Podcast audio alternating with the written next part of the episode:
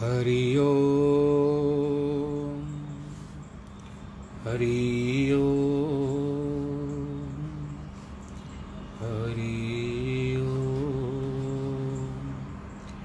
गुरुर्ब्रह्मा, गुरुर्विष्णु, गुरुर्देवो महेश्वर। गुरुर्साक्षात् परब्रह्म, तस्मै श्रीगुरवे नमः। नाहं वसामि वैकुण्ठे योगिनां हृदयेन च मद्भक्तां यत्र गायन्ति तत्र तिष्ठामि नारद। जिस घर में हो आरती, चरण कमल चितलाए, तहाँ हरि वासा करे, ज्योत अनंत जगाए। जहाँ भक्त कीर्तन करे, बहे प्रेम दरिया, तहाँ हरि श्रवण करे, सत्यलोक से आए। सब कुछ दीना अपने भेंट करूँ क्या नाथ? नमस्कार की भेंट लो, जोड़ू मैं दोनों हाथ। शान्ताकारं भुजगशयनं, पद्मनाभं सुरेशं, विश्वाधारं गगनसदृशं, मेघवर्णं शुभाङ्गं लक्ष्मीकान्तं कमलनयनं, योगिवृद्धानगम्यं, वंदे विष्णुं भवभयहरं, सर्वलोकैकनाथम्। मङ्गलं भगवान् विष्णु। मङ्गलं गरुडध्वज। मङ्गलं पुण्डरीकाक्ष। मङ्गलायस्तनोहरि ओ श्रीकृष्णगो सर्वमङ्गलमाङ्गल्ये शिवे सर्वार्थसाधके। शरण्ये त्र्यम्बके गौरी नारायणी नमोऽस्तु ते। श्रीकृष्णगोविन्द हरे मुरारे। हे नाथ नारायण वासुदेव। श्रीकृष्ण गोविन्द हरे मुरारे, हे नाथ नारायण वासुदेव हे नाथ नारायण वासुदेव श्रीनाथ नारायण वासुदेव नारायणं नमस्कृत्यं नरं चैव नरोत्तमं। देवीं सरस्वतीं व्यास ततो जयमुदिरे। ॐ नमो भगवते वासुदेवाय। ॐ नमो भगवते वासुदेवाय ॐ नमो भगवते वासुदेवाय, हरि ओं नमो भगवते वासुदेवाय, कृष्णाय वासुदेवाय हरये परमात्मने, प्रणतक्लेशनाशाय गोविन्दाय नमो नमः। बोलो कृष्ण भगवान की जय। प्रिय श्रोतागणों आज फिर से हम उसी नौका में सवार हैं, जो प्रतिदिन हमको एक निश्चित समय पर आकर के बिठाती है। ज्ञान रूपी नौका में उसमें हम विराजमान होते हैं और वह ज्ञान की सैर करवा करने के पश्चात फिर हमको किनारे पे छोड़ देती है। और बस तब तक हम लोग कितना आनंद उठा करके आते हैं उस नौका में विहार करते हुए, आनंद लेते हुए। तो आज तक हम जो भगवत गीता का ज्ञान का ये उपाख्यान जो है, आप सबसे बांटते आए हैं, साझा करते आए हैं। बस भगवान जी से यही प्रार्थना है कि आपकी भी मनोकामना पूर्ण करें। कल तक हमने नौ अध्याय पूरे कर लिए। जो अध्याय था, उसका था राजविद्या राजगुह्य योग। आज हम एक नए अध्याय की ओर प्रवेश कर रहे हैं। और इस अध्याय में भी भगवान जी से यही प्रार्थना करेंगे कि भगवान जी हमको शक्ति देना, ताकत देना, विश्वास रखना, अपने हमारे मन में आपके प्रति निष्ठा ऐसी रहे, भक्ति वैसी रहे।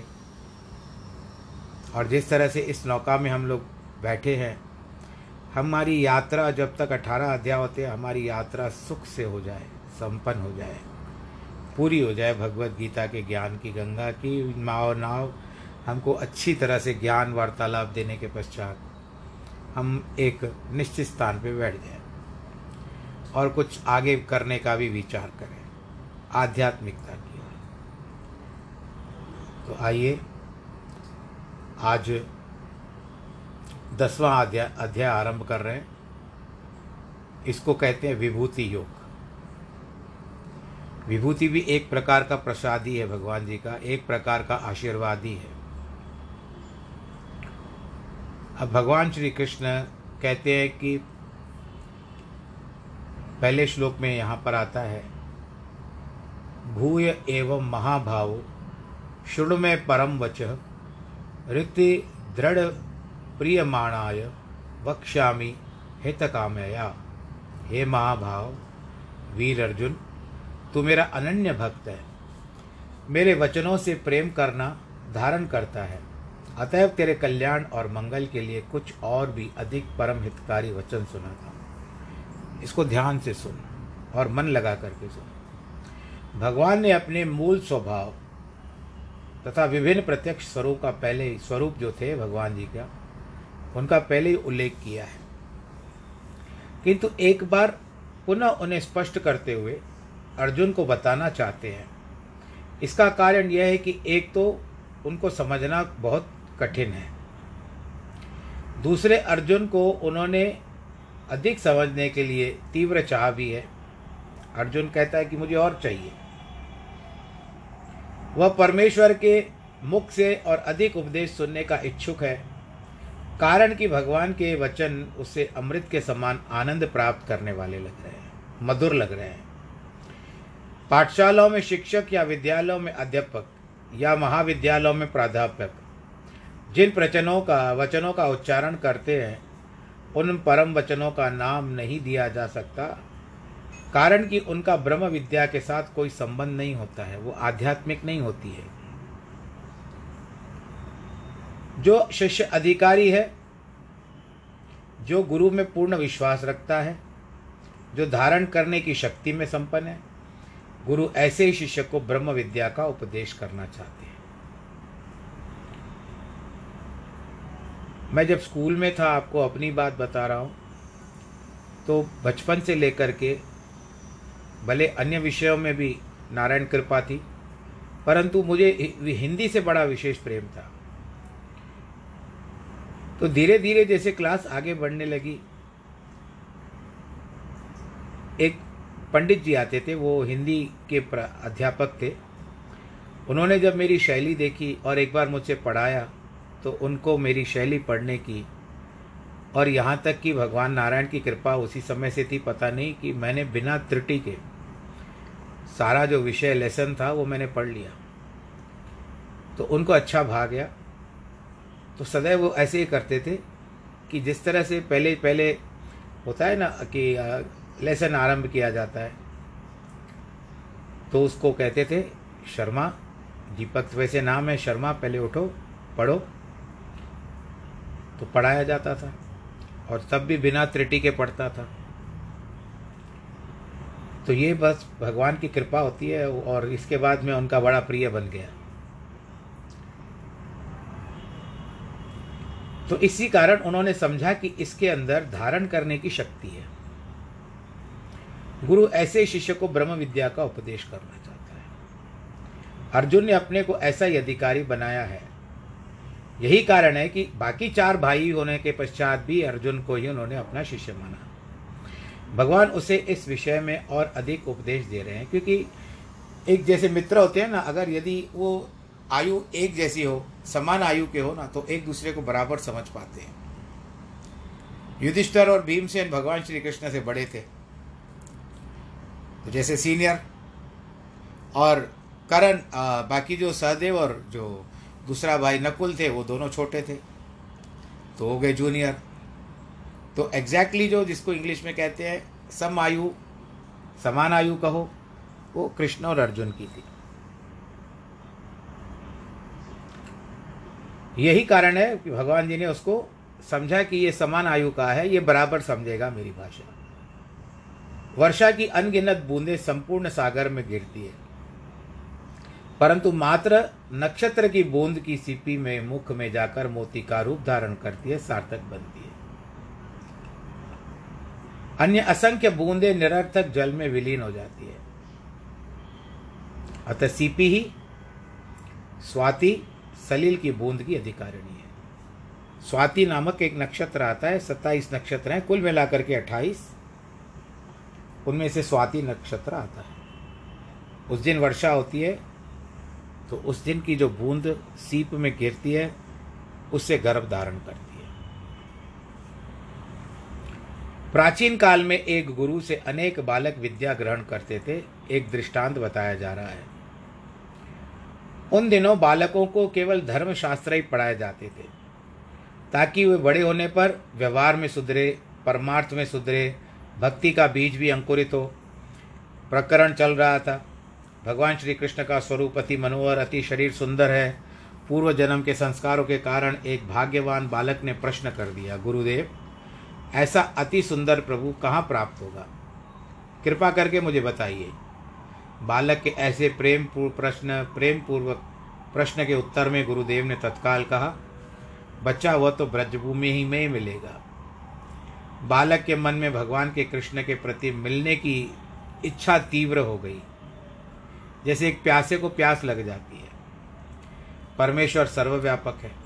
जहाँ भक्तों ने स्मरण किया, परमेश्वर प्रकट हुए। परंतु गुरुदेव ने उसे ब्रज भूमि का संकेत दिया। बालक घर लौटा तो उसका शुद्ध मन पूर्व जन्म के संस्कारों से संपन्न था।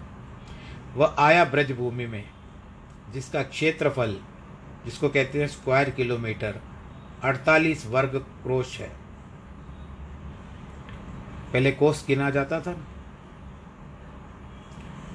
वह सारी ब्रजभूमि में घूमा, किंतु वह स्वरूप जिसके लिए वो नयन तड़प रहे थे, कहीं दिखाई न दिया।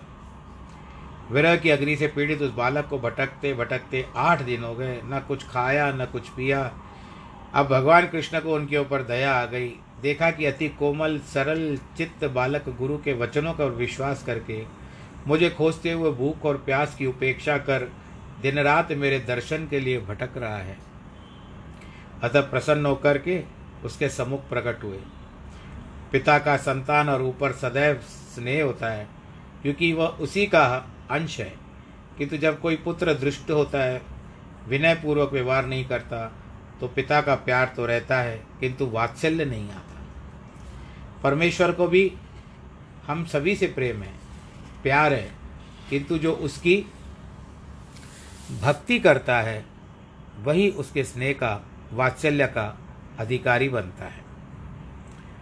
उसके लिए ये आवश्यक है कि विनय से, नम्रता से, प्रेम से, पवित्रता से उसकी उपासना करें। भगवान राम ने भी रामायण में कहा कि निर्मल मन जन सो ही मोहे भावा मोहे कपट छल छिद्र न भावा जिनका मन निर्मल होता है। और कपट नहीं होता है छिद्र नहीं होता उसमें। भगवान जी को वो बड़े प्रिय लगते हैं। तो इस तरह से बालक का भाग्योदय हुआ। दूर से ही भगवान का दर्शन कर उसे पहचान लिया। यही कृष्ण भगवान है। अतः जाकर भगवान से मिला। कृष्ण कहता है तू कौन है? उसने कहा, मैं कृष्ण हूँ।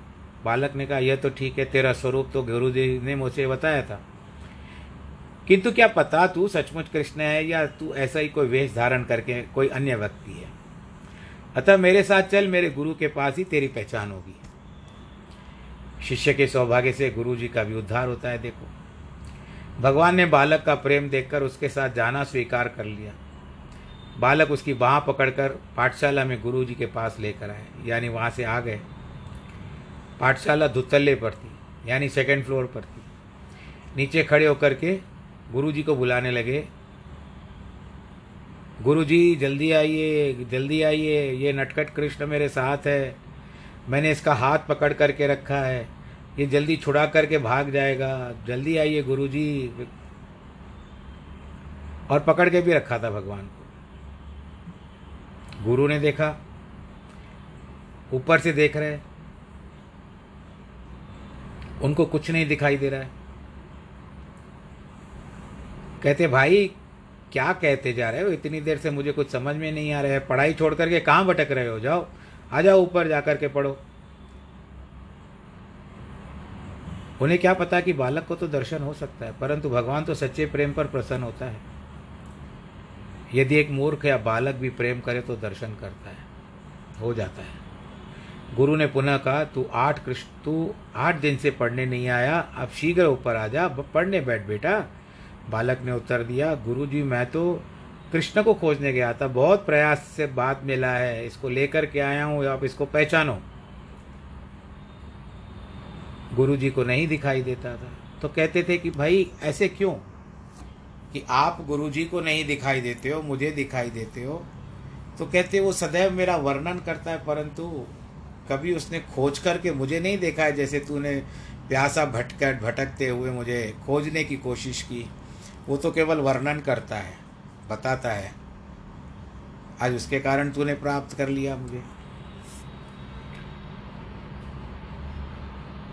तब कहते हैं कि आप, उन्हीं के कारण तो मैंने आपका दर्शन किया। क्या आप मेरी इतनी बात मानोगे? मैं जान गया हूँ कि आप सचमुच कृष्ण हो, क्योंकि इसके लिए, क्योंकि आप मायावी हो, माया धारण करते हो, चमत्कार करते हो, आशीर्वाद देते हो।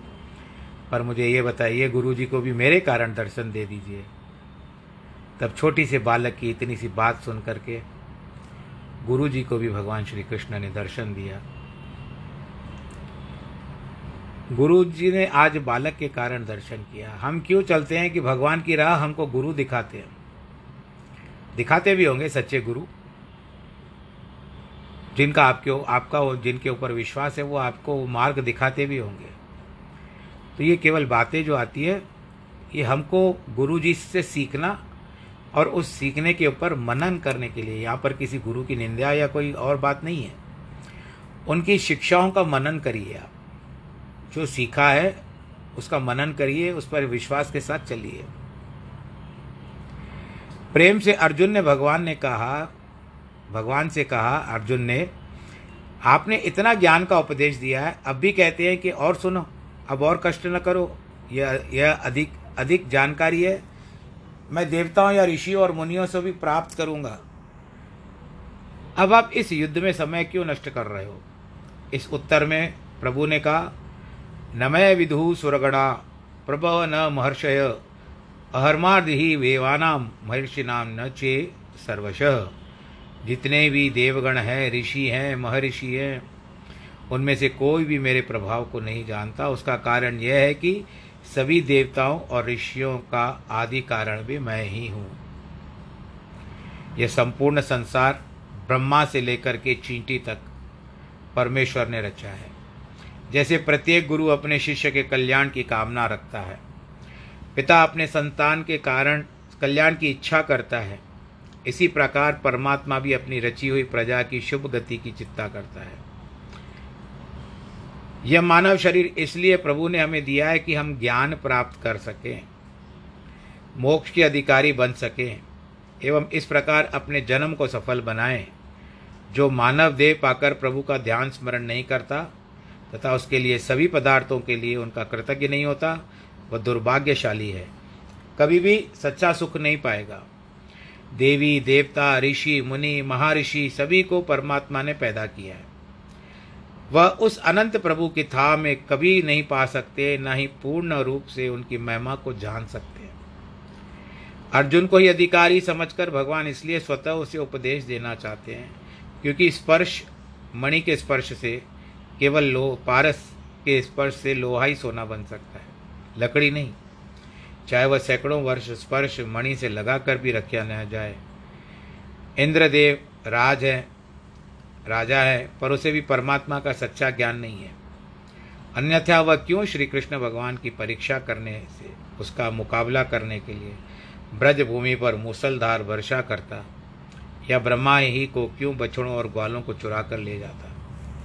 ब्रह्मा भी थे उनकी माया के चक्कर में आ गए, जो उन्होंने भागवत में जो लिखा हुआ है कि ग्वाई गा गयुओं को छुड़ा चुप छुपा दिया, बालक बछड़ों को छुपा दिया, गौ और जो मित्र थे भगवान जी के गो बालक उनको भी छुपा दिया। माया के वशीभूत हो गए ब्रह्मा जी। तो भगवान ने कहा, मेरे वास्तविक रूप को कोई नहीं जान सकता। सर्वथा सत्य है, जो परमेश्वर के रूप को थोड़ा सा ही क्यों न जानता हो, वह तो उसी में लीन हो जाता है। पुनः लौटकर आता ही नहीं। कुछ बता सके वैसे ही जैसे नदी नाले सागर में जाकर एक रस हो जाते हैं। पुनः लौटकर सागर का अंत नहीं बता सकते। परमेश्वर अपने भक्तों के काम स्वतः संपन्न कराना चाहता है, क्योंकि वह उनका परम हितकारी है। अर्जुन को विजय दिलाने के लिए भगवान जी ने ज़िम्मेदारी उठाई है, कर्तव्य निभाया। और महाभारत की घटना भी एक प्रसिद्ध है इसमें। कौरव की और कौरवों की ओर से लड़ते लड़ते पितामह भीष्म पांडवों ने पराजित होकर घायल अवस्था में बाण शैया पर पड़े हुए। द्रोणाचार्य कर्ण आदि सभी योद्धाओं को अंत हो चुका था। दुर्योधन अब जानता है कि उसकी हार निश्चित है। परंतु जब तक सांस है, तब तक आस है। अतः दुर्योधन को विचार आया कि भीष्म बाल ब्रह्मचारी हैं, पूर्ण महात्मा है। यदि वह मेरी स्त्री से कहे कि तू सदा सौभाग्यवती रहे तो मुझे कोई नहीं मार सकेगा। सभी देव देवता मिलकर भी उनके वचनों को व्यर्थ नहीं कर सकते। ऐसा सोच करके उसने अपनी पत्नी भानुमति से कहा, प्रिय, अब तो बात बिगड़ गई है। अपने पद के लिए सभी योद्धा मारे गए हैं। भीष्म पितामह भी पराजित हो चुके हैं। किंतु अभी तक वह बाणों पर जीवित है, शैया पर जीवित है। एक बात है, यदि तू जाकर उनको संतुष्ट कर दे, वह तुझको आशीर्वाद दे देंगे। कि भानुमति, तू सदा सौभाग्यवती रहो। और हमारी जीत सुनिश्चित है। भानुमति बोली, उन्हें संतुष्ट करने का कौन सा कठिन कार्य है? मैं अत्यंत प्रेम के साथ उनकी सेवा करूँगी। वह मुझे अवश्य आशीर्वाद देंगे। ऐसा कहकर पितामह भीष्म के पास पहुँची। उनकी खूब सेवा करने लगी। अब क्योंकि वो सर पे माथा पल्लू ढक करके करती थी। पितामह ने पूछा, तू कौन है और क्यों आई है? भानुमति ने उत्तर दिया, पितामह, मैं भानुमति हूँ, वरदान लेने आई हूँ कि मैं सदा सौभाग्यवती बनी रहूँ। भीष्म पितामह ने कहा अच्छा कल अमृत वेला में तू आ जाना। वह बहुत प्रसन्न हुई। प्रसन्न हुआ दुर्योधन भी। अब कान बन काम बन जाएगा। अंतर्यामी भगवान कृष्ण ने सोचा, यदि भानुमति यह वरदान लेकर आई तो दुर्योधन मरेगा ही नहीं, क्योंकि उसके ऊपर भीष्म का आशीर्वाद हो जाएगा। भगवान तो अपने भक्तों के हितकारी है। सो पांडवों को बचाने के, पांडवों को बचाने के प्रयास में लग गए। प्रातःकाल भगवान द्रौपदी के पास गए। भानुमति तो थी रानी, बड़े ठाट बाट के साथ तैयारी करने लगी। भगवान द्रौपदी से बोले, शीघ्र ही आरती की थाली तैयार करो। मेरे साथ चलो। तत्काल वैसे ही द्रौपदी शीघ्र ही भगवान के साथ भीष्म के पास पहुँची। भगवान ने पहले ही द्रौपदी को समझा लिया कि भीष्म पितामह की आरती उतारना जब तक वो पूछे तुझे क्या चाहिए तो मात्र यही बोलना, प्रभु, आप अंतर्यामी हैं। दूसरा एक शब्द भी नहीं मत निकालना। द्रौपदी ने आरती उतारी, चरणामृत लिया। भीष्म पितामह ने ध्यान मग्न अवस्था में पूछा, पुत्री, तू क्या चाहती है? द्रौपदी बोली, प्रभु, आप अंतर्यामी हैं। भीष्म ने समझा ये भानुमति है। तब बोले, जा तू, सदा सौभाग्यवती रहे। ऐसा बोलते ही भगवान कृष्ण द्रौपदी को तत्काल वापस ले आए। थोड़े समय के बाद भानुमति आई तो खूब ठाट बाट के साथ भगवान भीष्म जी की आरती उतारी। भीष्म पितामह को कौतूल हुआ, पूछा पूछा, कौन हो? उत्तर बेला भानुमति। भीष्म ने कहा, अभी तो तू वरदान लेकर के गई है। उसने उत्तर दिया पितामह मैं तो अभी अभी आई हूँ। पितामह समझ गए कि पहले कदाचित द्रौपदी आई थी।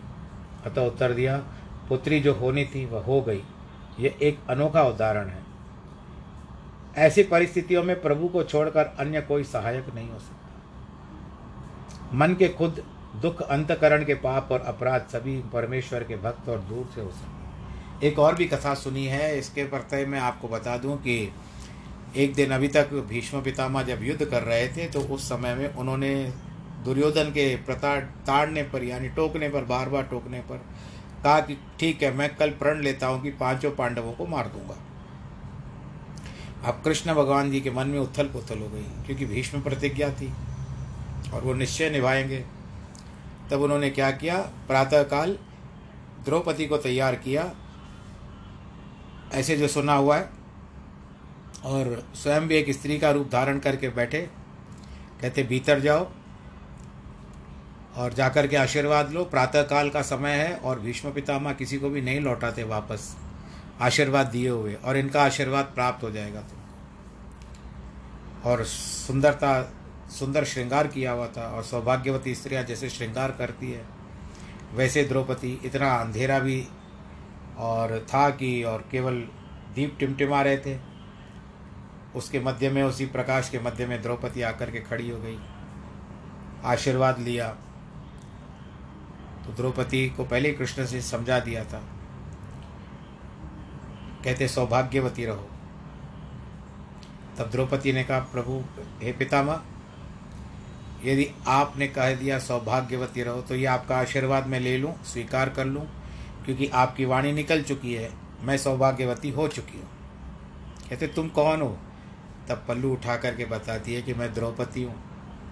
यदि आपने मुझे आशीर्वाद दिया कि मैं सौभाग्यवती रहूँगी तो फिर आप मुझे बताइए कि आप मेरे पाँचों पतियों को कैसे मारेंगे? बोलो, कृष्ण कन्हैया, लाल की जय। मुझे इस बात का उत्तर दीजिए। अब भीष्म पितामह इस बात पर निरुत्तर हो गए। कहते, द्रौपदी, मैं जानता हूँ, ये तेरी बात नहीं है। ये तेरे पीछे और कोई है जो तुझे यहाँ पर ले आया है। तू इतना कहाँ तक सोचेगी? जो तुझे ले आया है, वो कहाँ है? कहती, मेरी सहेली ले आई है। वो बाहर बैठी है आपसे आ रहे, आने को, मिलने को शर्मा रही है। कहते, बस मुझे उस सहेली से मिला। मैं उसको देखना चाहता हूँ कि इतनी चतुर सहेली तेरी कैसे हो गई? ऐसा कह कर के भीष्म पितामह बाहर आए। तो भगवान जी जैसे कृष्ण जो थे, साड़ी ओढ़ करके बैठे थे। देखो, अपने भक्तों के लिए भगवान जी क्या क्या रूप रचते हैं। और शर्माने लगे। जैसे स्त्रियाँ किसी पुरुष को देख करके, पर पुरुष को देख करके पल्लू ओढ़ लेते हैं, वैसे भगवान कृष्ण कहते हैं। कहते, हे नटवर, हे नागर, अब और कितना खेल खिलाओगे? अपना दर्शन दे दो मुझे। मैं समझ गया हूँ कि आपके सिवा ये और कोई नहीं कर सकता जो द्रौपदी को समझा बुझा करके तो ये जो भी है, हम भगवान जी की लीला को ही मानते हैं। और अंत में भगवान जी ही संसार से मुक्त करने वाले हैं। परमेश्वर की भक्ति ही अति उच्चतम होती है। भोले भावों से प्रभु का दर्शन होता है। उसका एक अति उत्तम दृष्टांत और एक शास्त्रों में आया है। वो क्या बताते हैं कि कुछ सामान आयु के, समान एक है, जैसी एज के बालक खेल रहे थे। हर एक बता रहा था कि आज मुझे पिता ने यह खिलौना दिया। आज मेरे पिता मेरे लिए ये मिठाई दी। एक बालक के पिता परलोकवासी हो गए थे। जिसे उसने कभी देखा न था तो वह दुखी होने लगा कि पिता नहीं, मेरा पिता कहाँ है? पता नहीं, क्योंकि मुझे कुछ ला करके ही नहीं देता। अतः खेल छोड़ करके माँ के पास आ गया। पूछने लगा, माँ, मेरा पिता कहाँ है? अमुक के पिता ने उससे पदार्थ दिए। फलाने ने ऐसा किया, फलाने ने खिलौने दिए, उसको मिठाई दी। यह बात सुनकर माता की आँखों से आँसू बहने लगे। वो बहुत दुखी हुई। उसका बाप जीवित होता तो आज बालक इतना व्याकुल क्यों होता? अंत में मन को कठोर करके वह पुत्र को कृष्ण के मंदिर में ले गई। भगवान कृष्ण की मूर्ति की ओर संकेत करके कहा, पुत्र, यही तेरे पिता है। बालक का अंतकरण शुद्ध था। माँ की बात पर विश्वास हो गया। प्रतिदिन वह दस बारह बार मंदिर में जाता, मूर्ति को प्रणाम करता, कहता, पिताजी, आप मुझसे कुछ बोलते क्यों नहीं? मुझे बहुत सारी वस्तुओं की आवश्यकता है। आप मुझे कोई वस्तु क्यों नहीं देते? अंत में एक दिन वह रात्रि को आरती की वेला में मंदिर के पास जाकर मूर्ति के पीछे छिप कर बैठ गया। सोचा कि आज एकांत में अवश्य पिता के साथ बोलूँगा और पूछूँगा कि मेरे साथ वह क्यों नहीं बोलते। आप देखिए, आरती हो गई, सब समय हो गया, पर जनता चली गई, भक्त चले गए। दर्शनार्थी का भी समय हो गया, दर्शनों का भी समय हो गया तो दर्शनार्थी भी चले गए। पुजारी ने मंदिर का द्वार बंद कर दिया और चला गया। मनुष्य दो स्थानों पर निर्भीक रहता है, बिना डरा हुआ। जब कोई बालक अपने माता पिता के पास हो, दूसरा प्रभु, भक्त जब प्रभु की गोद में आकर के बैठ अतः वह बालक भी मूर्ति में अपने आप को पिता समझ करके निर्भय बैठा रहा। अंधकार में उससे कोई डर नहीं हो रहा था। कहने लगा, पिताजी, आप मुझसे क्रुद्ध क्यों हैं? गुस्से में क्यों आप मेरे ऊपर? उन्हें खूब उलाहने देने लगा। तीन चार घंटों की आराधना के बाद भगवान मूर्ति से सा स्वरूप धारण करके प्रकट हुए। बोले, पुत्र, क्या चाहिए? बालक बोलता है, पिताजी, आप मुझसे बोलते ही नहीं हैं। ऐसा क्यों? परमेश्वर के दर्शन से बालक के मन के द्वार खुल गए। बोलो, कृष्ण कन्हैया, लाल है कि आप जय बोलेंगे? मानो वो स्वयं ही परमेश्वर स्वरूप हो गया है। सभी शोक, इच्छाएँ मिट गई। इतनी इच्छाएँ थी छोटे से बालक के, परंतु साक्षात प्रभु के दर्शन करने के कारण इच्छाएँ खत्म हो गई, मिट गई। इसके लिए गाय भजन आता ना, मन की आँखें खोल बाबा, मन की आँखें खोल। बोलने लगा, पिताजी, मुझे और कुछ नहीं चाहिए। आपके दर्शन ही मुझे, मेरे लिए सब कुछ है। भगवान ने बहुत कहा कि जो चाहिए मांग ले। परंतु उसने कहा, अब मैं कुछ नहीं मांगना। सवेरा हुआ, बालक घर लौटा। माता पूछती है, पुत्र, तू कहाँ पर था रात भर मैं कितनी चिंतित थी तेरे कारण। माँ को बताया कि रात को मंदिर में बंद होने के बाद मैं पिता के पास बैठ गया था और उन्होंने मुझे दर्शन दिया। जब एक बालक को भी प्रभु का दर्शन होता है तो यदि तो उसके मन के सारे अंधेरे मिट जाते हैं। और यदि भी हम हम भी मन को निर्विकार बनाकर प्रेम और श्रद्धा से उसकी भक्ति करें तो क्या हमसे दूर है वो? साथ में ही है। मन के अंदर ही है। मन के मंदिर में है। यही तो मनुष्य जन्म की महिमा है। सत्संग से ही महिमा अनुभव करो। जीवन को सुधारा जा सकता है। यो माँ, म जमनांदी च वैत्री लोक महेश्वरम अस्मूढ़ न सत्येषु म, जो माम, यो माम जन मना क्षमा करे। अक्षरों के कारण मिले हुए अक्षर थे। मैं फिर से पढ़ रहा हूँ श्लोक को। यो मामज मनादिम च वेत्री लोक महेश्वरम अस्मूढ़ तमर्त्येशु सर्व पापे प्रमुचते जो मुझे अजन्मा और कारण रहित अर्थात अनादि समझता है, सभी लोगों के महा ईश्वर या स्वामी के रूप में पहचानता है। वह मरणशील, मनुष्य में ज्ञानी है, सभी पापों से मुक्त है। भगवान कहते हैं, मैं सभी ब्रह्मांडों की सृष्टि उत्पत्ति करने वाला हूँ, पर मेरी सृष्टि करने वाला या मेरा आदि कारण कोई भी नहीं है। मैं अनादि और अजन्मा हूँ। सभी ईश्वर या ऋषि महर्षि मुझसे उत्पन्न हुए हैं। मैं कभी भी महेश्वर, यानी महाईश्वर आदि कारण भी मैं ही हूँ। जो मुझे इस प्रकार जानता है, मरणाशील मनुष्यों को उसे ज्ञानवान समझना चाहिए। अर्थात उनकी संपूर्ण मूढ़ता अज्ञान दूर हो जाती है। वह सभी पापों से मुक्त हो जाता है। जब तक आत्मा का दर्शन नहीं होता, अज्ञान है। तब तक जिज्ञासु पापों से पश्चाताप करते हैं। तीर्थ, स्थान, स्नान, दान, पुण्य, कर्म करते हैं। इस प्रकार उन अज्ञानियों के लिए पाप नष्ट हो सकते हैं, किंतु उनके पापों का कारण अर्थात अज्ञान दूर नहीं होता। वे बार बार पाप करते हैं, उनका फल भी भोगना पड़ता है।